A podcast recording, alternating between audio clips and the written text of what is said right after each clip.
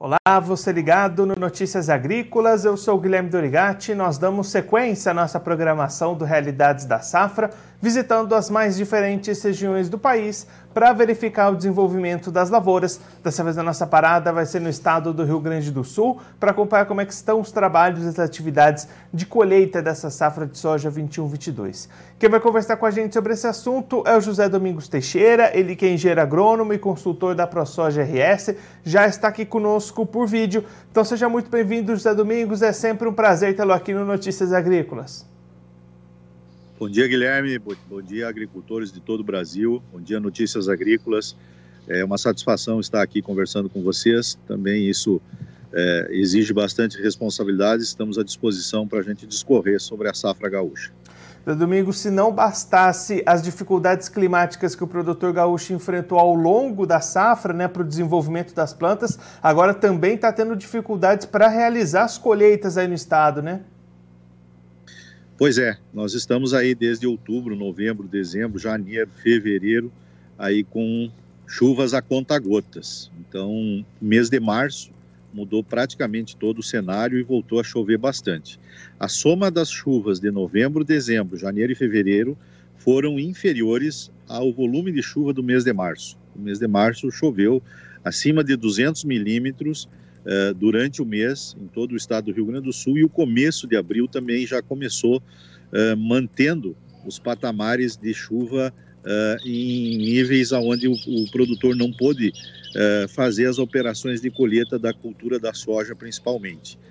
durante o mês de março se colheu alguma coisa de soja e isso representou aí cerca de 17 a 18% da área do estado e depois já foi em muito dessas áreas semeado aveia, semeado é, culturas aonde servem de proteção do solo, reciclagem de nutrientes, um pouco de nabo também.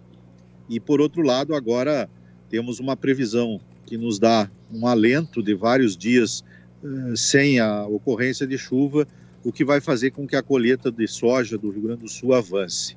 Hoje estamos com patamares aí perto de 45% de todo o estado colhendo e aonde a, a amplitude de produtividade ela é muito grande, pois existe microclimas e algumas regiões aonde a soja ainda consegue produzir nos patamares ideais que todo o estado estava acostumado nos últimos seis anos.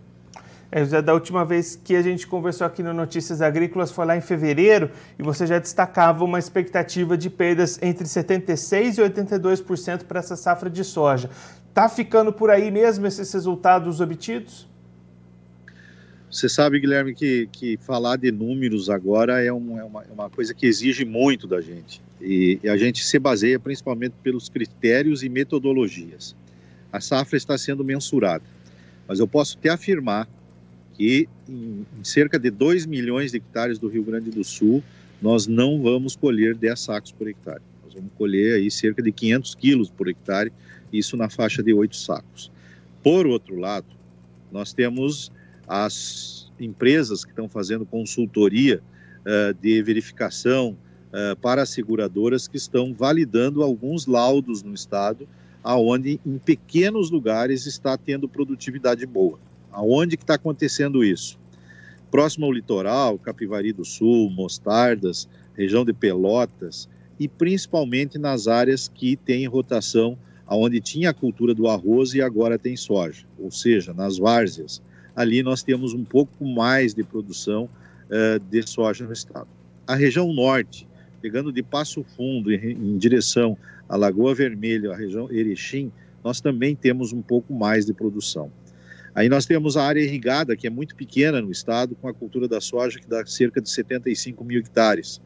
Em alguns lugares nós temos pivôs eh, produzindo 45, 38 sacos. Em outros lugares nós temos alguns sistemas de irrigação eh, produzindo aí seus 60, 70 sacos, o que é esperado, era esperado nas áreas de sequeiro, naquelas áreas muito bem manejadas com clima favorável. Portanto, Guilherme, é, existe uma manipulação de dados muito grande e isso a gente sabe que impacta direto na economia e nos custos de produção.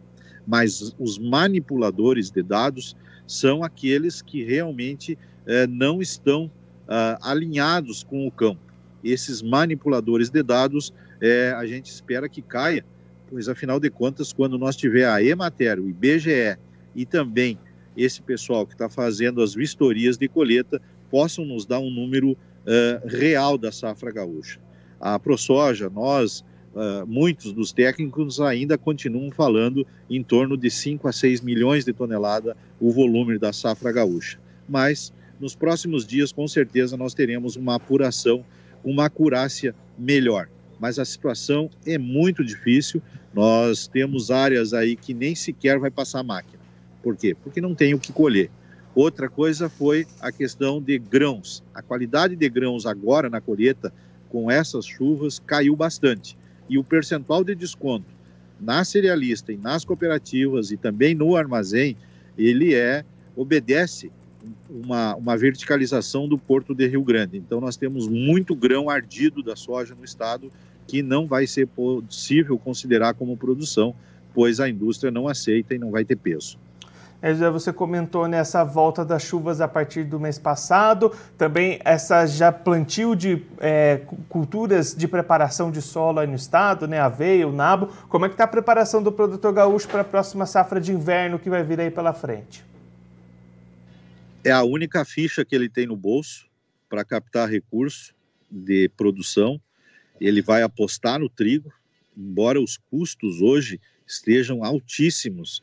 É, Para o nosso telespectador ter uma ideia, uh, nós tivemos aqui uh, a, configuração dos custos da safra de trigo em torno de 56 sacos por hectare o custo de produção. Então veja bem, nós faz muito tempo que nós não temos uma média dessas no estado.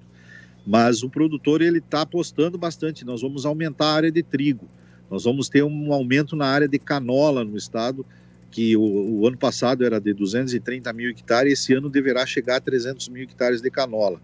E o trigo vai aumentar bastante também. Então o produtor está muito ansioso para isso, mas a preocupação muito forte no momento é com relação à semente de soja para o próximo ano. É, está muito difícil de conseguir semente. As empresas uh, uh, produtoras, detentoras, UBS, estão procurando lavouras que sejam aptas para semente e vai ter esse ano, infelizmente, muito ensacador de grão que vai virar semente. E o produtor tem que estar atento em cima da qualidade para que não comece a próxima safra de verão já perdendo para a qualidade da semente que ele está comprando. Compre semente de qualidade e não compre gato por lebre, como diz o gaúcho. Zé Domingos, muito obrigado pela sua participação, por ajudar a gente a atualizar esse momento das lavouras aí no estado do Rio Grande do Sul. Se você quiser deixar mais algum recado ou destacar mais algum ponto para quem está acompanhando a gente, pode ficar à vontade.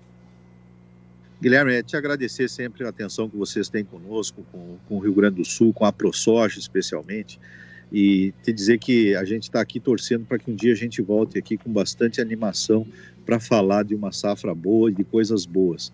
A, o preço da soja deu uma caída, está voltando a reagir, mas nós continuamos aqui com bastante resiliência, buscando conhecimento e se aliando cada vez mais com informações precisas, como a do Notícias Agrícolas, para que a gente possa fazer desse país ainda mais forte com a agricultura grande abraço, vamos em frente. Zé Domingos, mais uma vez, muito obrigado. A gente deixa aqui o convite para você voltar mais vezes, a gente acompanhar como é que vão finalizar esses trabalhos de colheita, como é que vai ser o plantio da safra de inverno no estado também. Um abraço, até a próxima.